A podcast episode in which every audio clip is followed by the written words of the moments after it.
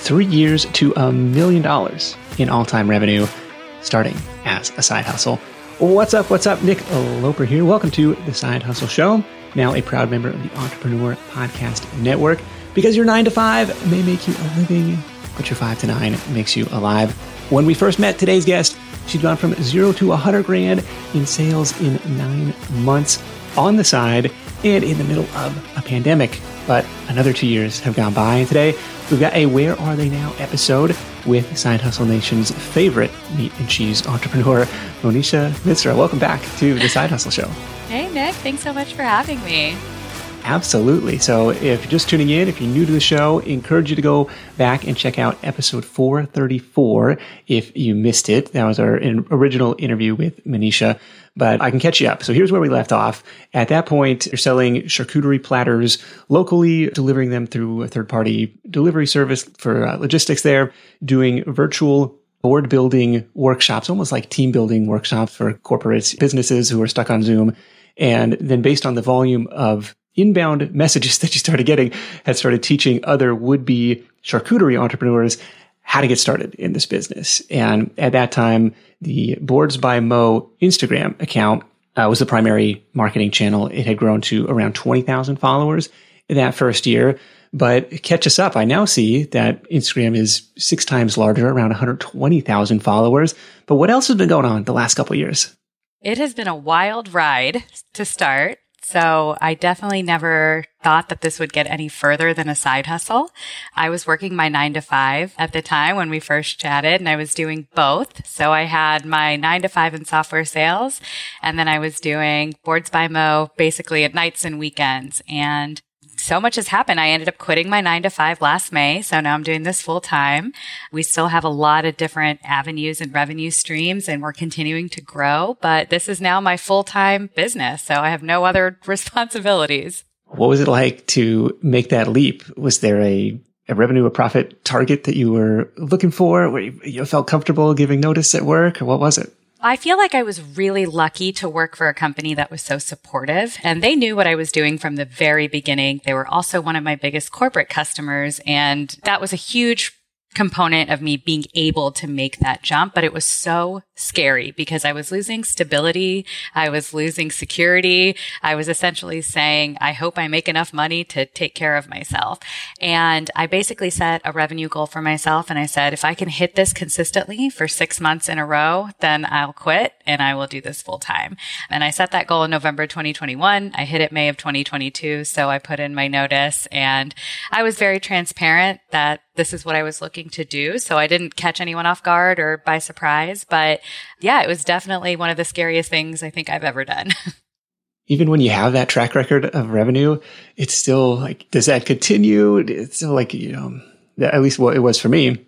Uh, when I first quit my job or my one and only corporate job, it was still, am I allowed to do this? Can I really cut my own paycheck? Is this going to be a thing? But I like that trading the security of the job for the roller coaster, but the potential higher upside of doing your own thing and all of the boxes that that checks in terms of personal creativity and flexibility and freedom and the financial rewards as well. So, uh, so you quit your job a little over a year ago now and you're full time into boards by Mo. What else has happened in terms of growing the, I mean, maybe, we, maybe we start with the Instagram following. If that's, that was the primary driver at the time, what have you seen work to 6x the account the last couple years? I think three years ago, when you asked me the question about Instagram, I probably said something along the lines of post consistently, use hashtags, tag other companies and accounts and all of that.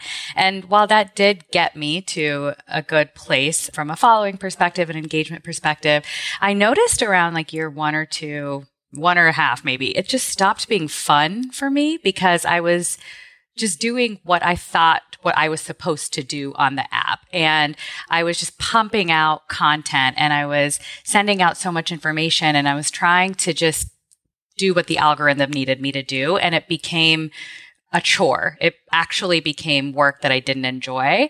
So I just stopped and I started only posting things that made me happy and only started posting things that I enjoyed and videos I enjoyed creating.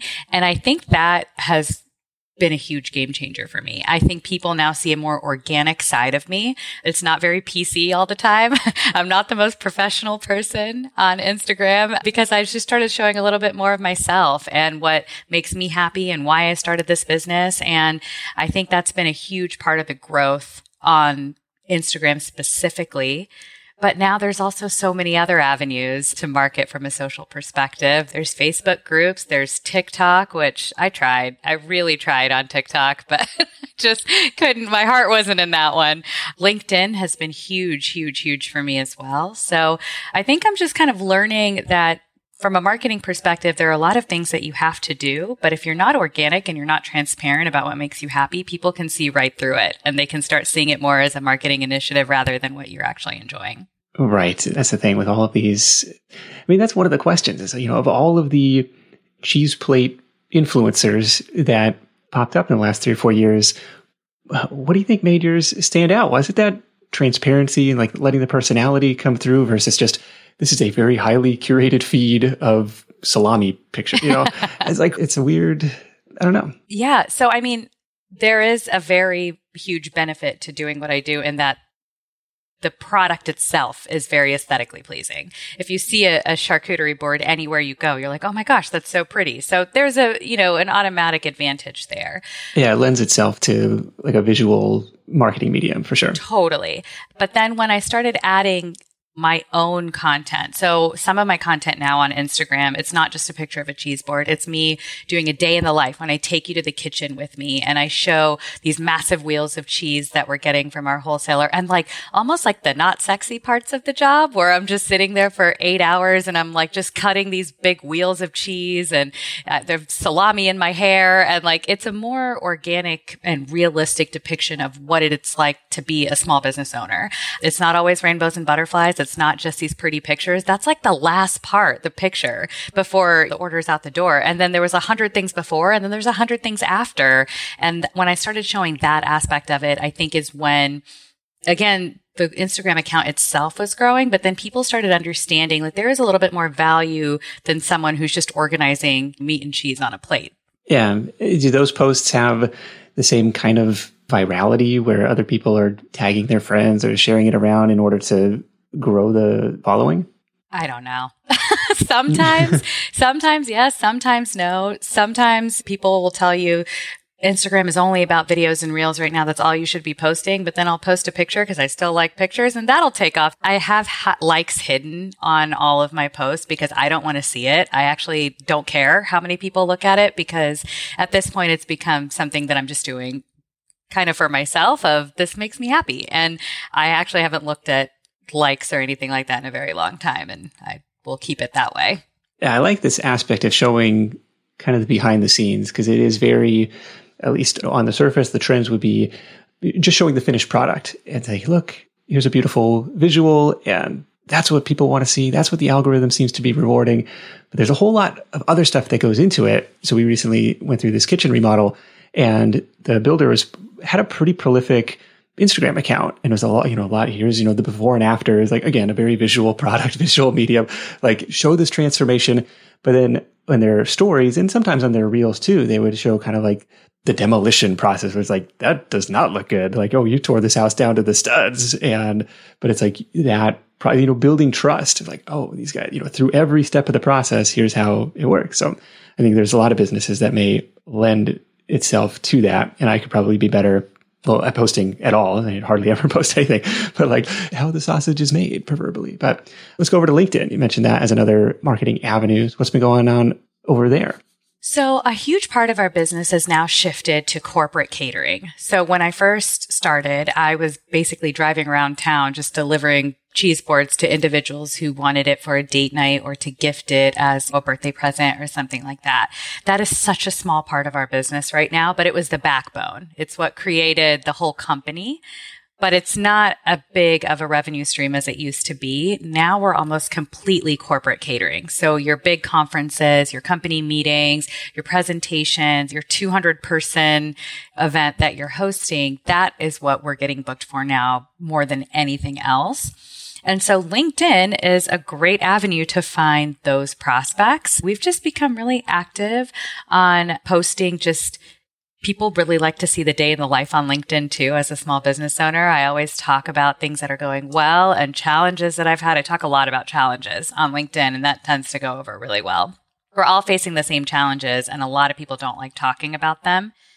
So that's a huge part of it. So I just, again, I try to keep it as organic as possible. Nothing's really curated. I don't have any type of schedule there. It's more about when something exciting happens or something challenging happens, I share that.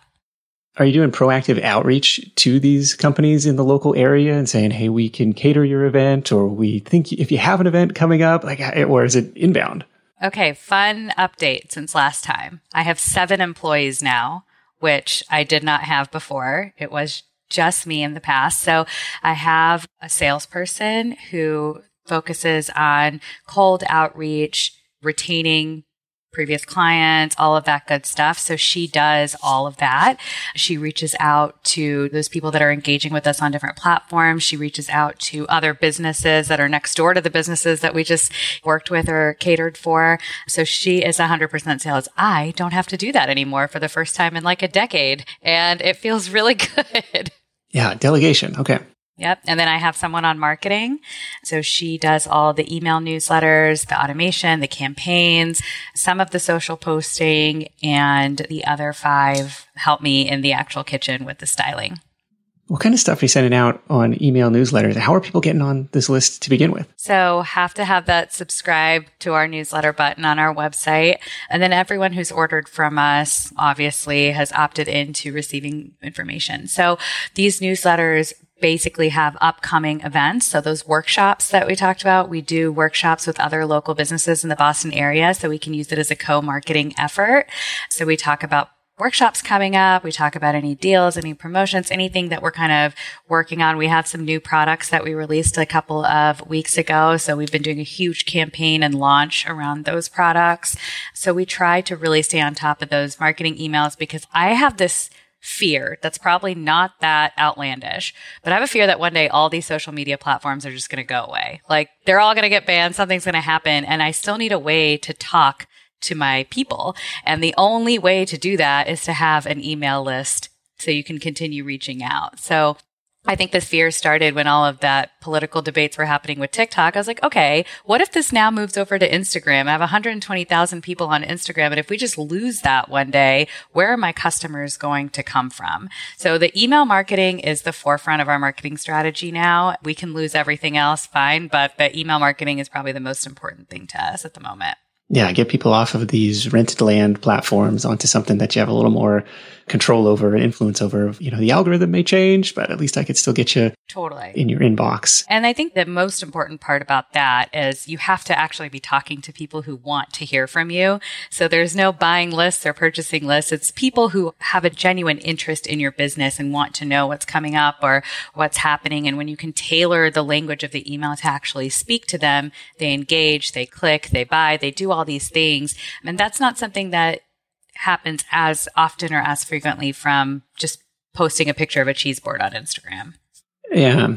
From the picture of the cheese board on Instagram to an email subscriber, is there a consistent call to action to say like, "Hey, come on, come on over here," versus just, "Hey, subscribe to our newsletter"?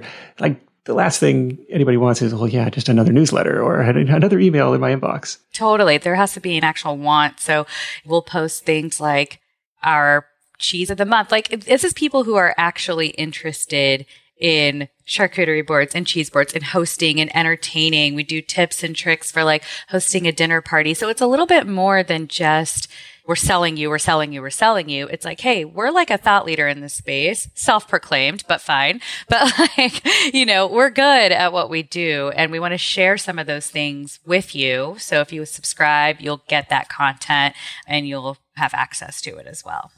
Tell me about these co-marketing workshops because that sounds like an interesting tactic that I think other people might be able to apply. Oh, it's so much fun. So we find other small businesses in the Boston area and we essentially work together to host a public workshop that people can sign up for. So we've done this with a little candy company. We've done this with a brewery. We did it with a candle company. We have one coming up in two weeks with an ice cream company. And essentially we bring people into their space. They learn how to make a charcuterie board and then whatever the company is that's hosting can also provide their product as well. So the, the ice cream company that we're doing in two weeks. They all make a board and then afterwards they get a free ice cream cone. And it just shows people here's another local business that you can support and that you can frequent and purchase from later on. And in this case, the ice cream company or the brewery is promoting the event to their list. Is it free? Are they charging for that? It's like, hey, buy, buy your tickets in advance. So just it's an exposure to a new audience or a new customer database, essentially. Yeah, exposure to audiences on both ends. So we go through kind of a schedule of when our marketing emails are going to go out, what the language is going to be around it. But the whole idea behind it is to bring people into their small business and then have a fun activity around it. So we have a wine company that we're partnering with at the end of the month.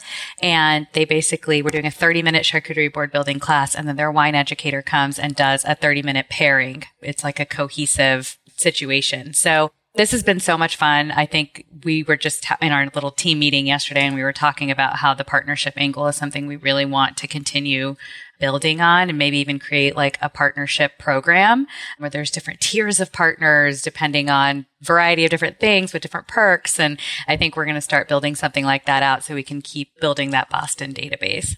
Yeah, I think this is really cool. And whether or not charge for it or whether or not it's a moneymaker directly, we never know who's going to be in attendance, right? And now they're hopefully part of your email list and you can remarket to them and they may work at some company that has catering for an upcoming event. Like lots of good things can start to snowball from that. And we've seen examples of people doing this for service businesses as well, not just product businesses where you go and host the lunchtime workshop at the accounting office and talk about web design or talk about email marketing funnel. You can do it virtually. Like, Hey, come on, join my educational webinar, educational workshop on topic XYZ and even if you have nothing directly to sell, like, okay, now you are the perceived expert, the perceived authority on this problem. So the next time anybody has that problem in their business or like, could you just do it for me? Like, okay, now you're the go-to person for that. I think that yeah. makes a lot of sense. I think one of my favorite experiences with these workshops is we did one with a food hall, I think two months ago, and it was a public workshop and this woman showed up her name is Shelly. We love Shelly. but Shelly sat down and she goes, Oh my God, I would love to do this in my office with our marketing team. And she's like, We've been looking for a fun activity to do. And she goes, What's your availability? And she gave me the date. And I was like, I'm going to have Hannah email you right now and you guys can figure it out. While we're in this workshop, Hannah had already sent the invoice, already booked this private team workshop. We got done with the public workshop that Shelly was at and she's like, Oh, I'm booked. I'll see you in two weeks. You're coming to my office to do this with the team. And it was the coolest cross sell opportunity that happened literally on the spot. So two weeks later, I go there and then she's like, Hey, we have some investors coming in in a couple of weeks. Can you come set up a spread? Cause we really need to impress them. So then we were there a couple weeks later and it's continuing to grow. And that happens so often because I used to work for an inbound sales company, right? I know the power of inbound. I know all of that. Nothing beats word of mouth.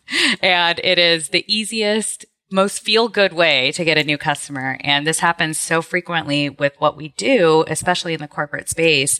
So the workshops are never going to go anywhere. Whatever the revenue streams are coming in from that angle, it's just such a good upsell and cross sell opportunity for everything else.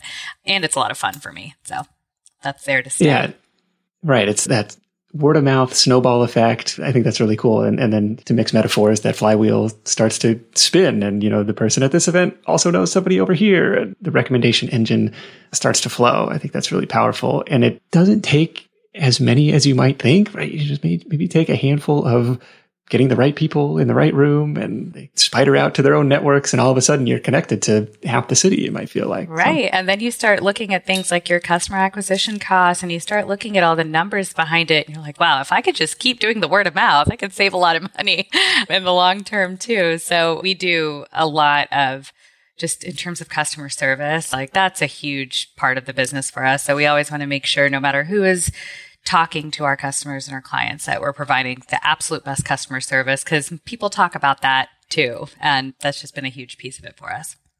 Anything specific that you're doing either beforehand, hand holding customer wise, or after the catering delivery, after the event, post game follow up, collecting reviews or anything like that? I always ask for feedback and I always take whatever they have to say. And to this day, we still do that. That will never change. But one big thing that we had to make a change on about a year ago, this was a kind of a learning experience for us. Someone booked a smart event. We got there. Turns out what they booked didn't really match with what they were doing, like logistically, long story. But anyway, it kind of made us think like, is this a transactional sale or are we supposed to be acting a little bit more as like a vendor consultant? Like, should we be saying, Hey, like, what's the setup of the room?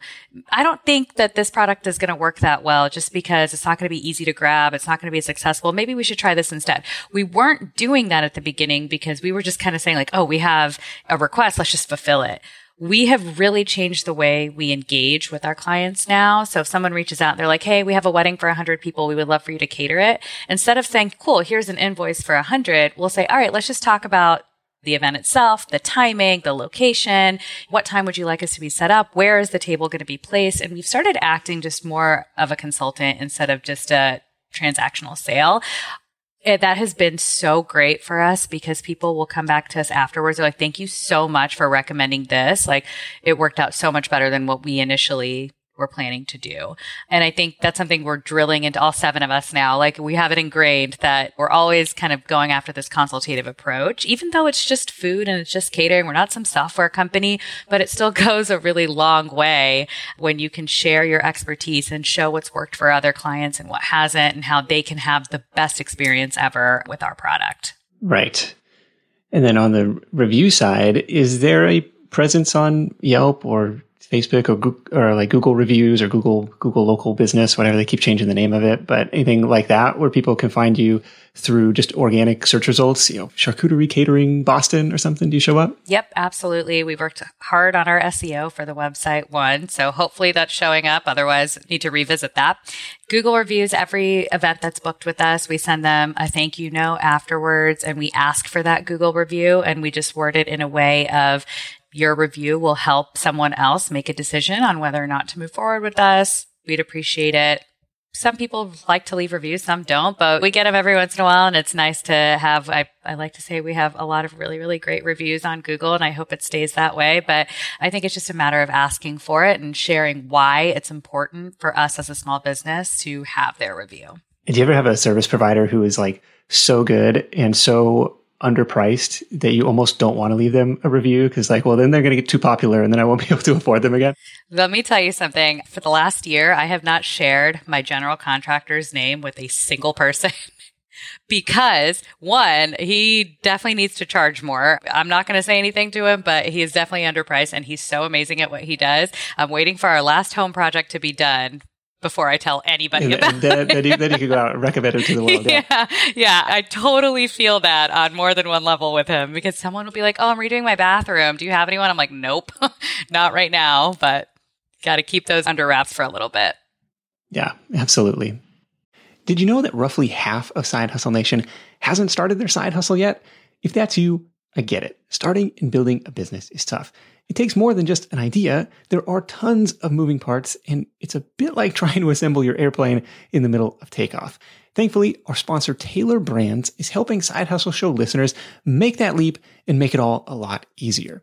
Their comprehensive platform guides you through every step, making sure you have everything you need all in one place. Think of it like your behind the scenes partner for things like LLC formation, licenses and permits, getting an EIN, setting up your business bank account, bookkeeping and invoicing, insurance, logos, trademark protection, and a lot more. Tailor Brands helps you handle it all seamlessly. And to get you started, Side Hustle Show listeners get 35% off Tailor Brands LLC formation plans when you use our link. That's tailorbrands.com slash side hustle. Tailor Brands like a tailor for your clothes, T-A-I-L-O-R-B-R-A-N-D-S dot com slash side hustle. Start your business journey today with the help of Tailor Brands. When you're hiring, it feels amazing to finally close out a job search and hit the ground running with your new hire. But what if you could get rid of the search part and just get matched with qualified candidates? Well, now you can with our sponsor, Indeed. It's simple. If you need to hire, you need Indeed. The matching and hiring platform is trusted by over 3.5 million businesses worldwide to connect with great talent faster. And 93% of employers agree that Indeed delivers the highest quality matches compared to other job sites. For my next hire, I'm using Indeed to tap into a talent pool of 350 million unique monthly visitors. And what else is cool is Indeed's matching engine is constantly learning from your preferences. So the more you use it, the better it gets. And how about this? Side Hustle Show listeners get a $75 sponsored job credit to get your jobs more visibility at indeed.com slash side hustle show. Just go to indeed.com slash side hustle show right now and support our show by saying you heard about Indeed on this podcast. Indeed.com slash side hustle show. Terms and conditions apply. Need to hire? You need Indeed.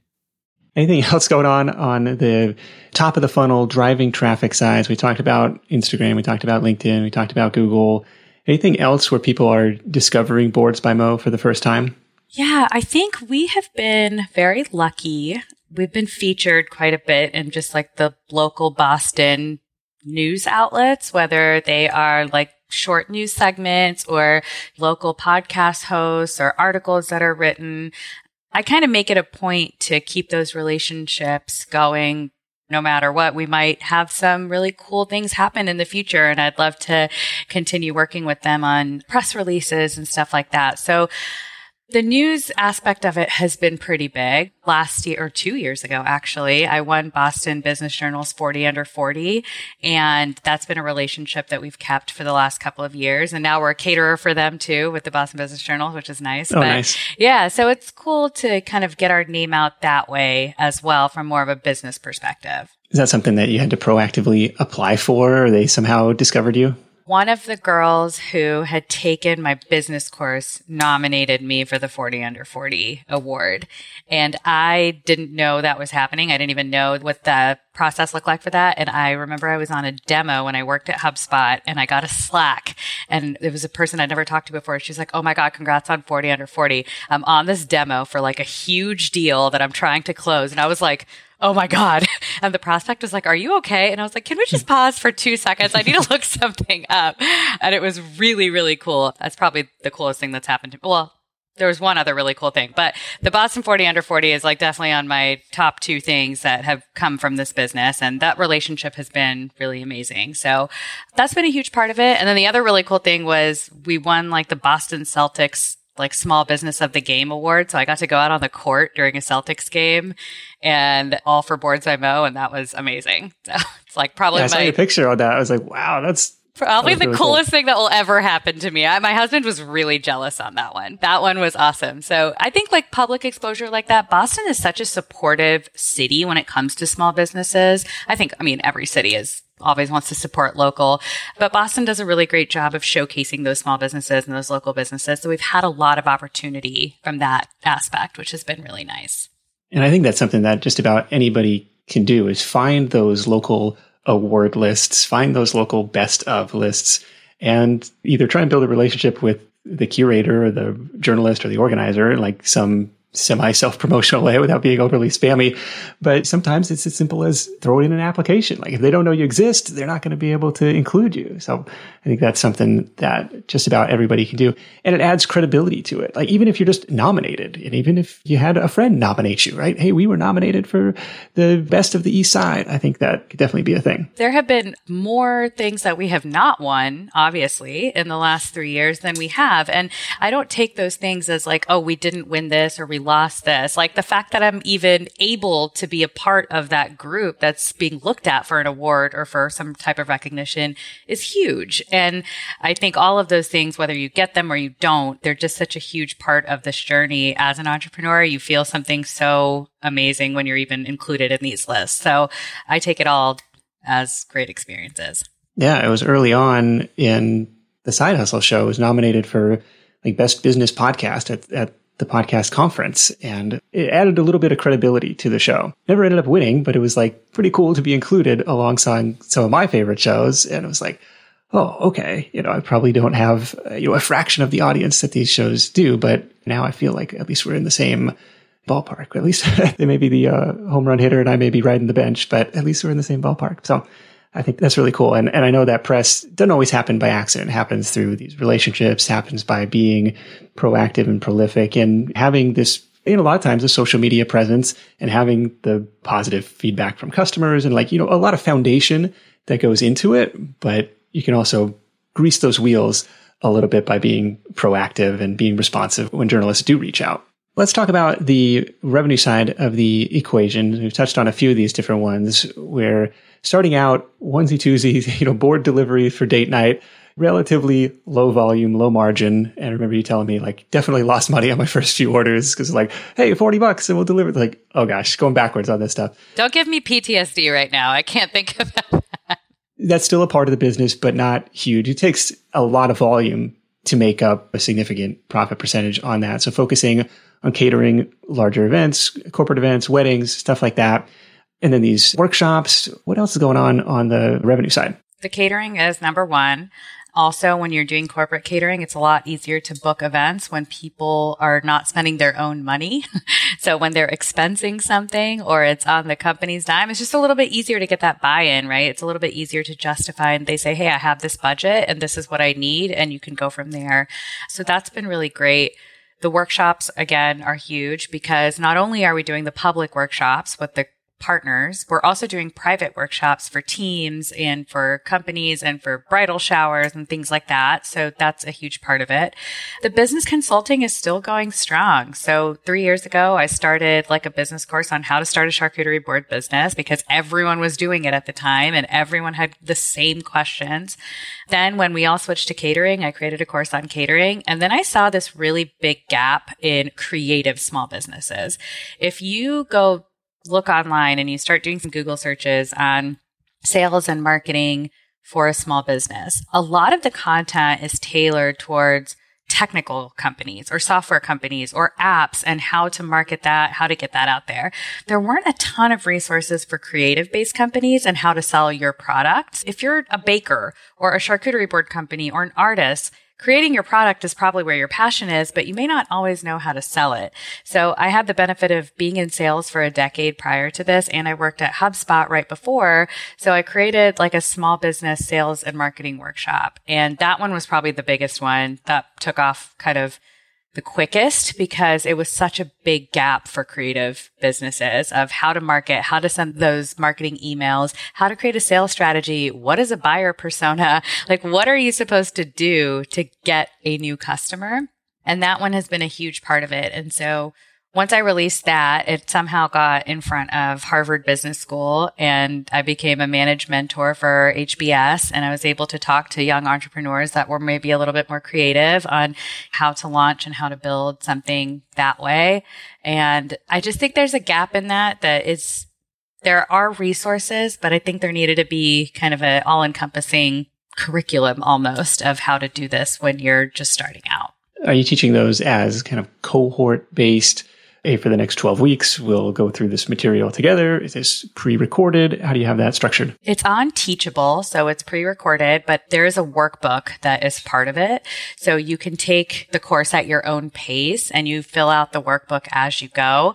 So it'll ask you things that you, that's when you kind of get really stressed out in the workbook as you realize, like, oh no, I don't have my different pipelines broken out. I don't know what my profit is on this specific product. I don't know what my bestseller was last year. It really gets you to do a deep dive and then create processes from there. So you don't have to keep doing this like digging through the mud, trying to figure out your analytics and your reporting. You kind of have a system set up moving forward.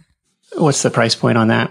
It's on part of a bundle. I think it's like 400 bucks and then you can do all three courses, I think for 900 and it ends up being something that you can continue looking back on as long as you need to. So I have taken that sales and marketing workshop myself every year for the last three years. I've gone back and I've done my pricing calculations all over again. I've revamped my sales and marketing strategy based on what's happening in the economy. It always changes. It's never the same. So you're going to have to go back and, and kind of keep utilizing it. Okay. And what's a typical customer journey or customer funnel for signing up for either one of those classes or the bundle of classes? That is mainly all coming from Instagram. So that is, and maybe a little bit of LinkedIn, but probably not as much. I share a lot of business tips and tricks on Instagram, like little things. Like, for example, if I cater a wedding tomorrow, then I set a task for myself in HubSpot to send a happy one year anniversary handwritten thank you note next year.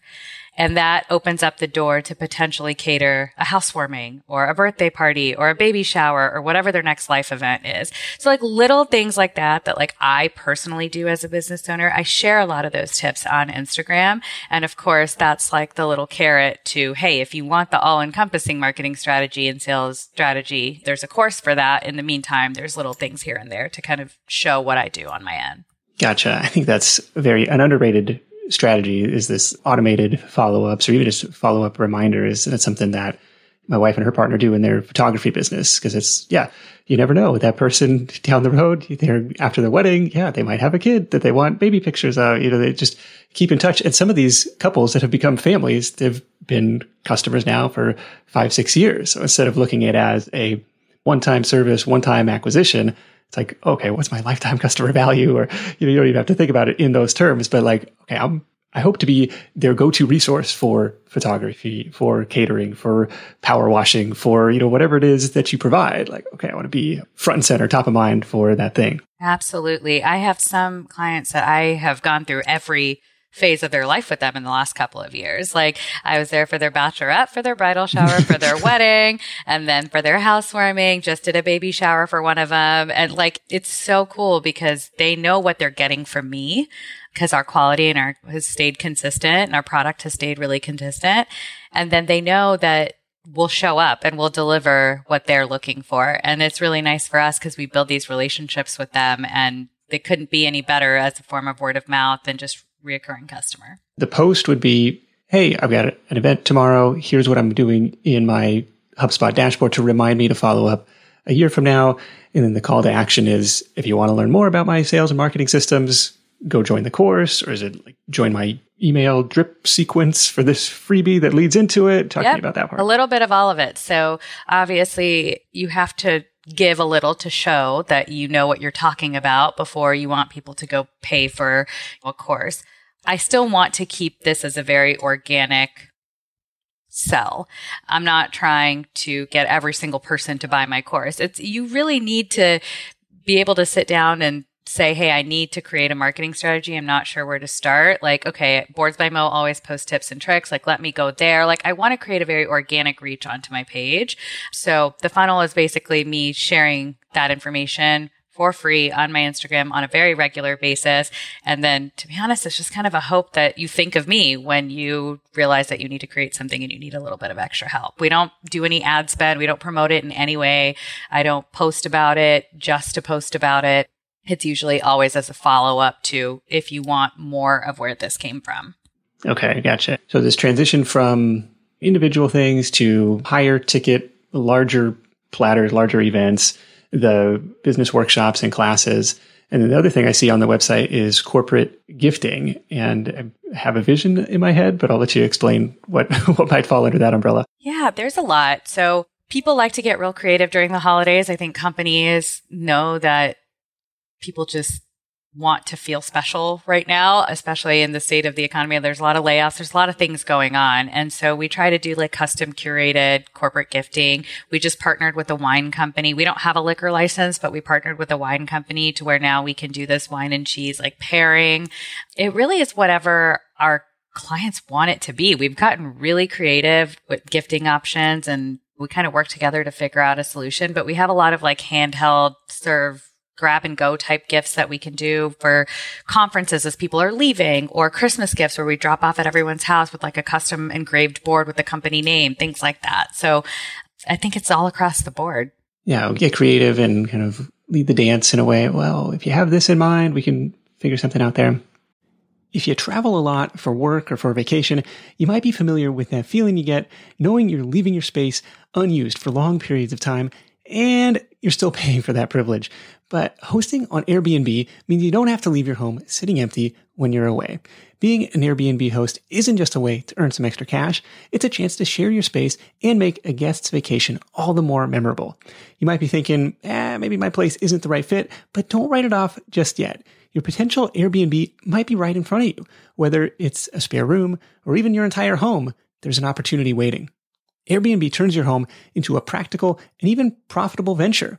We just got back from a family trip to Hawaii where we stayed in a great Airbnb, but our place back home could have been a highlight to somebody else's travels, and we could have used the extra cash to help pay for the trip.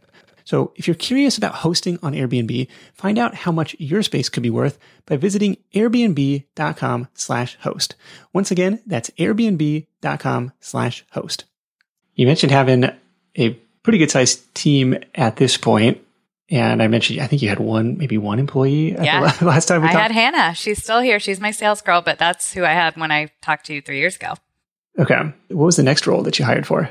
The next role was probably October of that year, and it was to help in the kitchen during the holidays. I could start seeing that we were getting a lot of orders for the holidays, and it was just me and Hannah. And I was like, oh, I don't know if we can handle this capacity. Like there's too much happening. Yeah. Like yeah. I was like, this is way too much. I don't want to be in the kitchen for 15 hours and then go to my sales job afterwards. And so I think my next hire was for kitchen prep.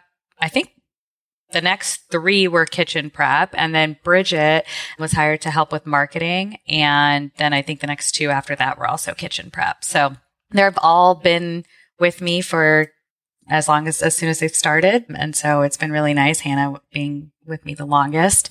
We're starting to hire more for this year's holidays as well. This is the thing, like a, a perishable product, uh, commercial kitchen licenses, a lot of and delivery and logistics. Like there's a lot that goes into that. And then trying to find help to do it. Well, but probably Monday through Thursday, probably pretty slow, but I need your help on the weekend for this wedding. It's like, ah, you know, trying okay, to structure that. So that's what I thought it was going to be. I'm going to skip forward. I know you're going to ask me what my biggest piece of advice is for, you know, people doing this. I'm going to skip forward just a little bit. I was holding myself back by not hiring. I was holding myself back by thinking that hiring someone for that type of role was going to be too hard. And I kept saying like, no one's going to want to work just like a few hours on Friday or a few hours on Saturday. I'm never going to be able to find this. And, and then I just didn't do it for a while. As soon as I became so brutally honest about what I needed, I've hired every single person that I have from Instagram. And I have just been so transparent of, Hey, this is not rainbows and butterflies. The picture that you see, the picture that you see on my page is the final product. To get there is not that fun and it's not that exciting. But I am looking for people to help me in the commercial kitchen. And some weeks you're going to get like 10 hours and some weeks you're going to get 40. I don't know. I don't have those answers. But if food styling and creativity is something that you are missing and something that you want to do a little bit of, I have a position for you. It brought me the coolest people. It brought me people who already had their nine to fives, but were looking for a little bit of a creative outlet for a few hours a week. Hannah ended up quitting her full time job to join me full time because she enjoyed it so much. So it is so scary to hire people because you're always worried that they're not going to fulfill the task the way you would, or they don't care as much as you do, or they're not going to be as committed as you do. If you find the right people, if you interview well, if you ask the right questions, it is a complete game changer for your business. I would never, ever, ever have thought I'd be as busy as we are as a company today, but it's all because I was able to hire those people and actually delegate tasks out to them. It's something that I have struggled with and continue to struggle with is this idea of really taking control by letting go. Like, if I want this thing to go beyond me, I'm going to have to have some help to have it get there. And it's for all those reasons you mentioned. Oh, they're not going to do it as good as me. They're going to steal my ideas. They're just not going to care as much. They're going to hurt my brand. Like, but at a certain point, I know. And I hear from a lot of people who are in the same position as like a small business owner they're like, I just don't think they're going to care as much as I do. And I'm like, yeah, they're not. They are not the ones who created the company. That's unrealistic for you to expect them to care about your company as much as you do. You don't need that. What you need is somebody who believes in what you're selling and believes in you and they want to do a good job for you and for themselves. But you don't need you point two, like unless you're looking for a co-founder. But otherwise, you just need a good person who believes in your brand and who believes in your product and is going to give you all of that. But I think when I changed my mindset into that, like I'm not looking for someone who cares about the bottom line and the revenue, all that stuff, right? I need someone who's going to do a great job in the kitchen or in marketing or in sales or whatever it is. Yeah. And to your point, you may not need that person to be full time. Some people looking for extra hours, flexible work. And so I'll put that down as number one tip. Yeah. 2023 edition, not hiring is probably holding you back. Yes. And I think that's true in a lot of cases. Is like if you have built yourself a job and that was the goal, great. But to build yourself a business is, you know, how do you practice working on it and how do you practice being the business owner and not the business doer? I think that's a great way to elevate that. So you got the team in place. Where's your time going these days? What's what's a day in the life? Day in the life. So we're working on some fun things coming up for the business. Like hypothetically, wouldn't it be cool if there was a storefront that had boards by Mo on it? I don't know. Maybe it would be cool. So we're working on some things there that might potentially come to fruition here pretty soon. I think for me right now, I'm trying to figure out what's next. What would be driving that? Just to have a dedicated kitchen space, to have foot traffic walking by? Like, because I'd say like, oh, now I got to sign a long-term corporate lease. Like that seems like, oh, the liability side of it, uh, that seems risky. I've watched this company get from losing money on a $40 board that was just making it to a random doorstep to really having a name in Boston, which is amazing. And one of the things that we're really missing right now is the ability for people to like pick up or order same day or come in and stop in for a grab and go. Gotcha. So gotcha. On a pretty regular basis, we get an email sent to our info at address saying like, Hey, can I order something for this afternoon? Or, Hey, one of our team members has a birthday. Can we come pick something up? Well, we work in a shared commercial kitchen and we only go in for certain hours every day. And that's not a possibility right now. So the more and more and more and more we started seeing these requests come in, I was like, okay, what if we did have a physical location where you can grab and go? You can place your pre-orders and come to pick up instead of waiting on us to deliver. Also, let's take the logistics off of my plate a little bit and let's give them the option. We can still have delivery because there are people who want that convenience. But what if people could just walk in? Boston's such a walkable city. What if people could just walk in and grab a small board for date night that night or something like that? Mind you, I've been thinking about this for a year and a half and I've talked myself out of it every single time because I think I'm just scared to take the next step, just like I was scared to quit my job, just like I was scared to start this to begin with.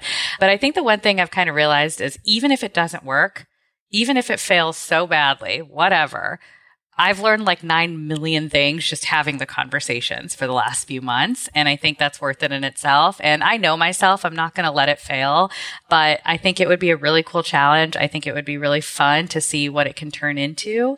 And I think it's the next organic step for the business. And then because there've been over a thousand people who've taken the business courses and have started their own companies, I think it would be cool to show proof of concept with the first store and then franchise it out eventually if it works and, and things are going well. Yeah, that was the next question is like, does this become a transition from a local business to something that has a more national footprint through franchising or through some other licensing, something like that? Yeah, we'll see. I mean, I hope so. And there's definitely people that I have talked to in the last three years that would love to join and do something like that in a different city. So we'll see what happens. But I think it would be a fun challenge. yes. Well, we are excited to catch up in another two or three years and see where everything you've got. You're a go getter, and we'll see how this rocket ship continues to launch and continues to fly. So I'm really exciting. Thank you for joining me again.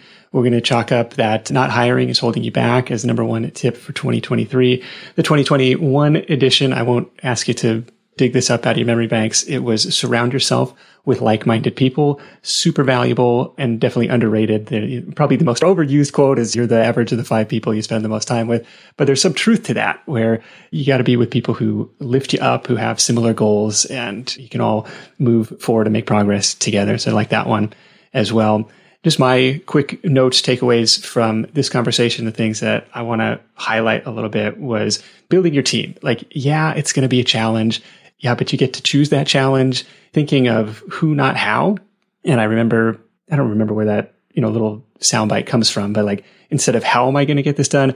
Who can I find to help me get this done? Who has this expertise already? Or how can I get this off my plate? That's something that I need to hear every now and again as well. So appreciate you saying that. Well, I'll add one tiny, tiny thing to that if that's okay. The other thing that I always try to focus on when I hire somebody is I try to find people who are smarter than me in some capacity. So I know what my weaknesses are. I'm very self aware of what I'm good at and what I'm very bad at. And I think it's really important to me when I hire that I look for people who are generally just smarter than me. I don't want to be the smartest person in the room ever. My team is like, a wealth of knowledge and so many random things. And it is so fun to sit down and have a team meeting with them because we all bring out the strengths in each other, but then we also can compensate for maybe something that I'm not the strongest at. And it is amazing. It is like the best dynamic to be able to look for that. And I think that really takes like setting your ego aside for a second and being like, okay, they're probably going to excel in this and I'm really not great at it, but this could be a huge advantage for the business as a whole. Yeah, it's kind of funny when, and very rewarding when a team member comes up and it's like, well, I know your process says to do it this way, but have you ever heard of this tool or have you ever heard of this thing or have you ever thought I about doing it this way? love you know, when they do that.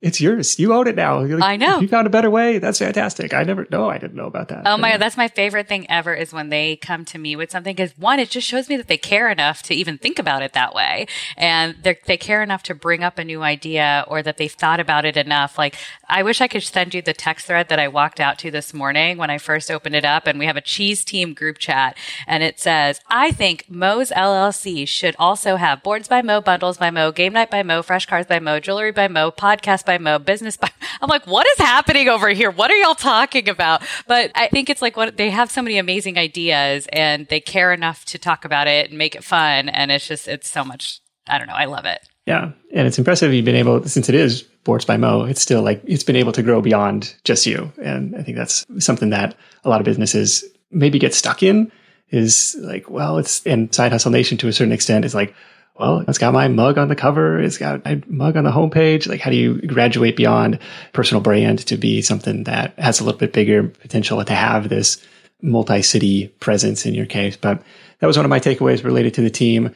Also related on the traffic driving side was this idea of simplicity first, diversification second, and it goes for investing as well.